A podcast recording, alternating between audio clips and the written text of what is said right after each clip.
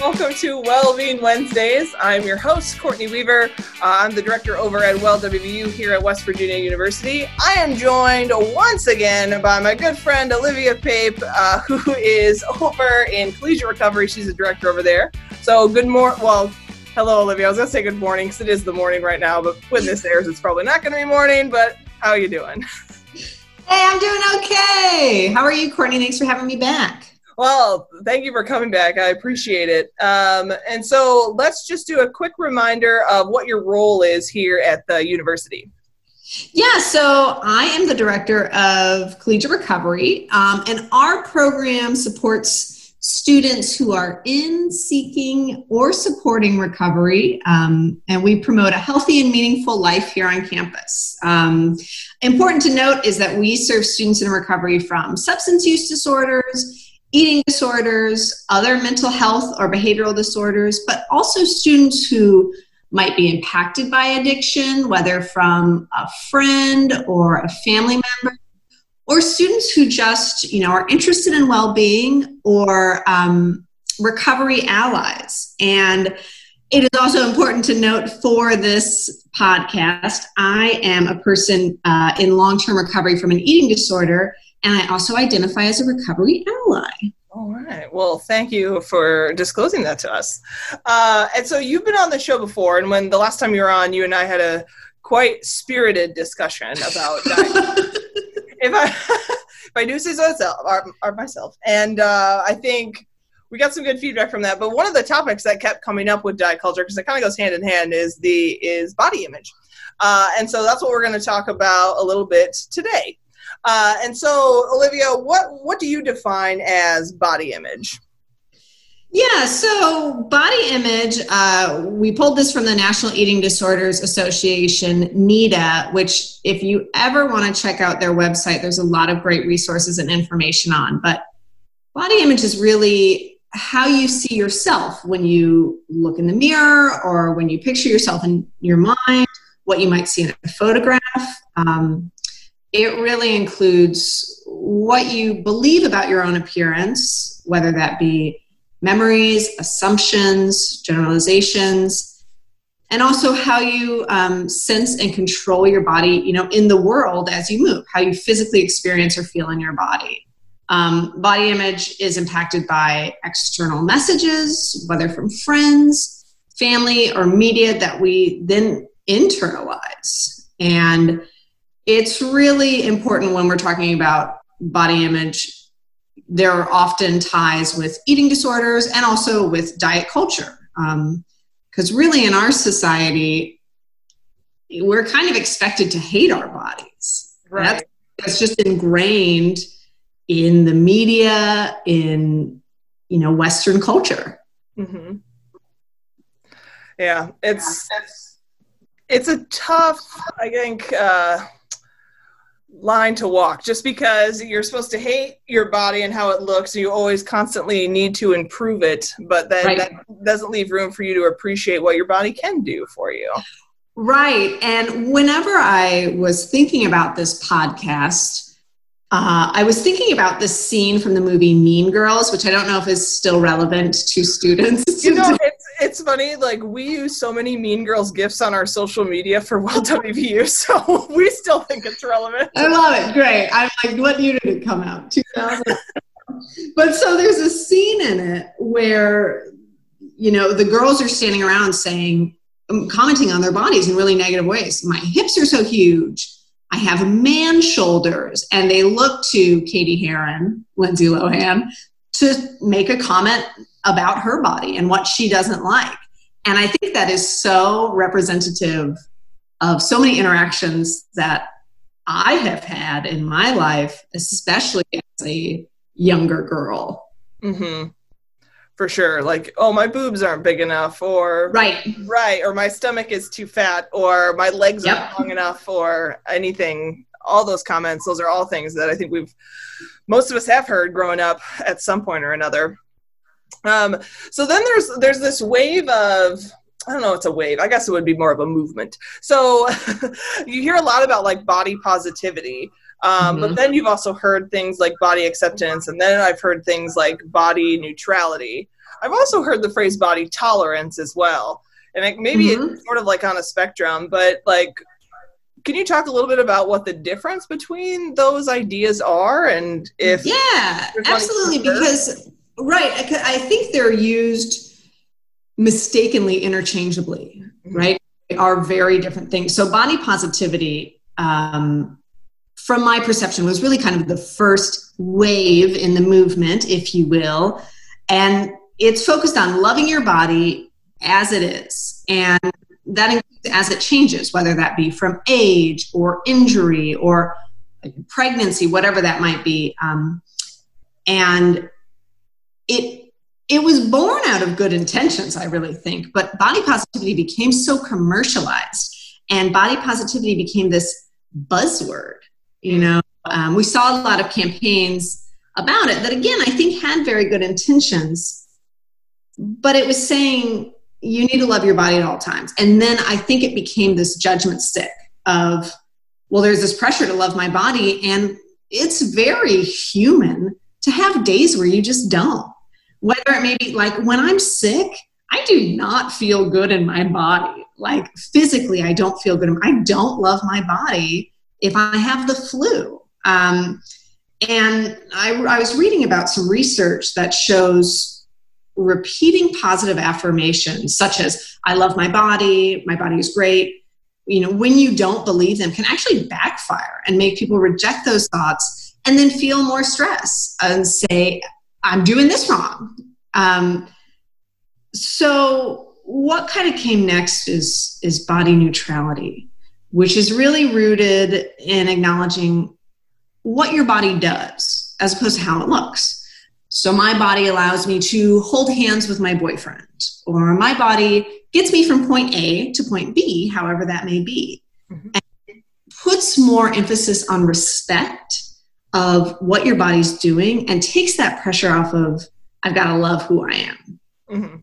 In terms of the size of my thighs. Um, another thing about body positivity that has always irked me is that it seemed like there was a very set body type that was promoting body positivity. Know- yes! like yes it was like well i live in a larger body but i have these I- idyllic curves. And that was the representation that we were seeing in the media every time someone was talking about body positivity right and it was also usually someone who was able-bodied who was Yes. white who was Mhm. female um, and who was generally like cisgender heterosexual and it was this very narrow image of what that is and the same i'm seeing a lot of parallels between like the body, body positivity movement and the sex positivity movement um, and like the role that white supremacy can play right. in those pieces which is a whole other thing. Right. Because exactly because the idea i believe was born out of having more representation of marginalized bodies but it didn't quite get there. And so body neutrality as i experience it is really taking some of that emphasis off and clearing up some space for other things that are not just i'm focused on the size of my thighs or you know dang i really have to love how i look at all all times. Um, i do uh, for the last few years i've done a body neutrality panel and event at the university. We did not do it this spring you covid. Um, but it, the first year i did it i titled it as a body positivity event. And i very quickly as i was doing research on it was like this isn't actually what we're talking about what we are talking about is all of this other stuff the acknowledgement the respect uh, the abilities of our body. And that can be in any body that you are in. It was also very ironic that i was the person that was developing a body neutrality panel because i am someone who you know like i said is in recovery from an eating disorder. And part of that really ties into body image issues i have had since a very young age i was reflecting this morning that i the first time I made an attempt to really change the shape of my body, the first time that I thought there's something wrong enough with my body I need to fix, I was in third grade. And I'm going to date myself here, but I read in a YM magazine, which does exist anymore. Ooh, I haven't heard that title of magazine in a long time. Okay. You are welcome. but so I read this thing about, you know, how to lose 10 pounds. And I put on my little plastic watch and I started this exercise regimen. And there was a lot of that rooted and I was afraid of getting fat shamed by other kids because that happened a lot at my school and that happened to me. And so looking at how from a very young age we learn these messages in ways that we may not even realize. So the irony of me doing a body neutrality panel, I mean, it's great humor. It's never lost on me.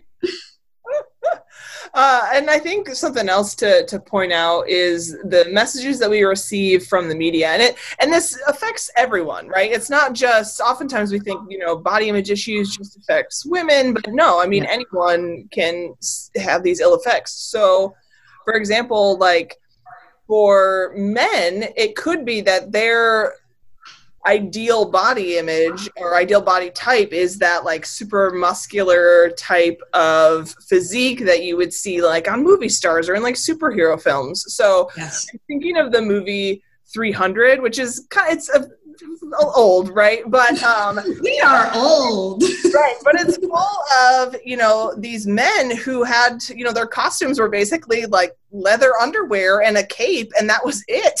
Uh, right. And so I remember reading something that Gerard Butler played the main character, and I remember reading an article where he said he's like, you know, it looks great on screen, but you feel like crap because they couldn't drink water for three days before they filmed so that they could get all the muscle definition. And I, I heard Henry Cavill say something similar about The Witcher, which was a recent show on Netflix, so so we're current. Um, he would say, you know, when I had a shirtless scene, you know, three days before I would cut my water intake in half, and then the next day half that, and then the day we filmed I wouldn't drink any water at all, and that's not good for your body. Um, no. projecting this image of like this is what a man's body should look like, and it's it's not realistic at all.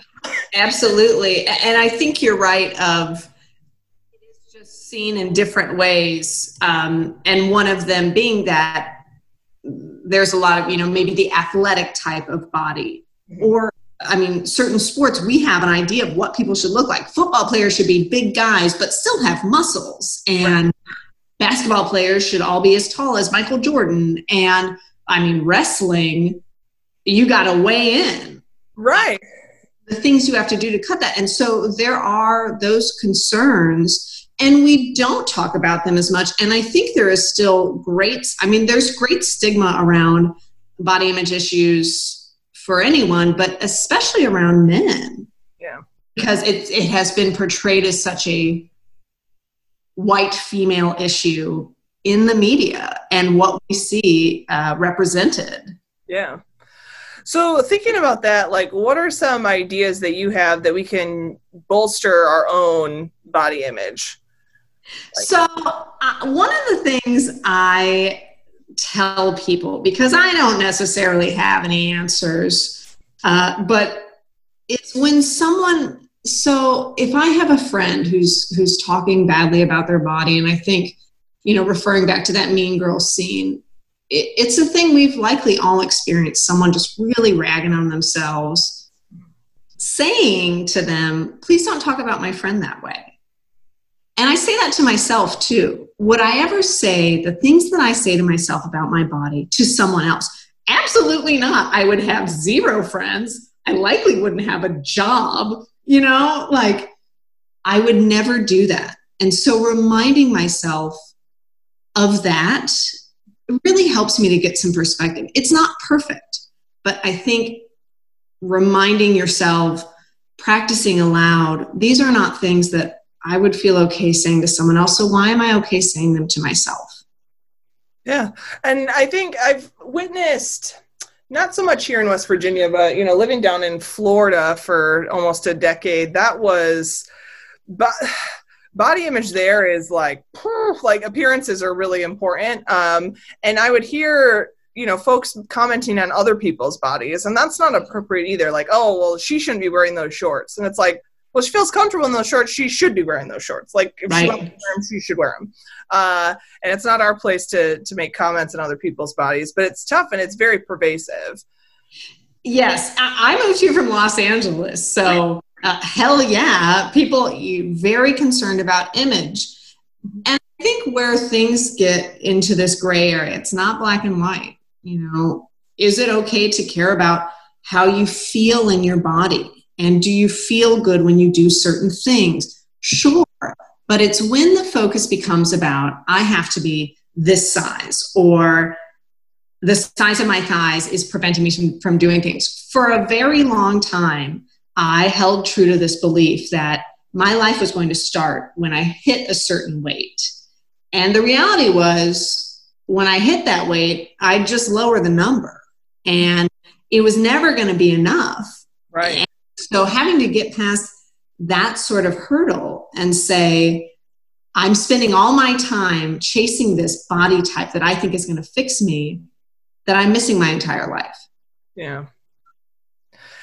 And I think if, if you're someone out there who's struggling with those issues, just know that there are resources to, to help, especially if you're here on campus. We do have the Carruth Center for Counseling and Psychological Services. So make sure you can you talk to some folks there if if you find that you're really struggling. And of course, collegiate recovery, if you're in recovery or would like to, you know, start that journey, you are also a great resource. So good to know for everyone out there. Uh, so, uh, you know, to wrap this up, we have our our snap our well-being snapshot. Um, and so let's talk about body image in the time of a pandemic because we we touched on this last time where right. you know there are a lot of folks who are saying COVID nineteen it's the nineteen pounds that you're going to gain, um, and that's it's tough because this is something that's never happened in our lifetime. I mean, it has happened in the past, but not with us. Um, and we're in we're staying inside more we're generally not we might not be moving our bodies quite as much and our bodies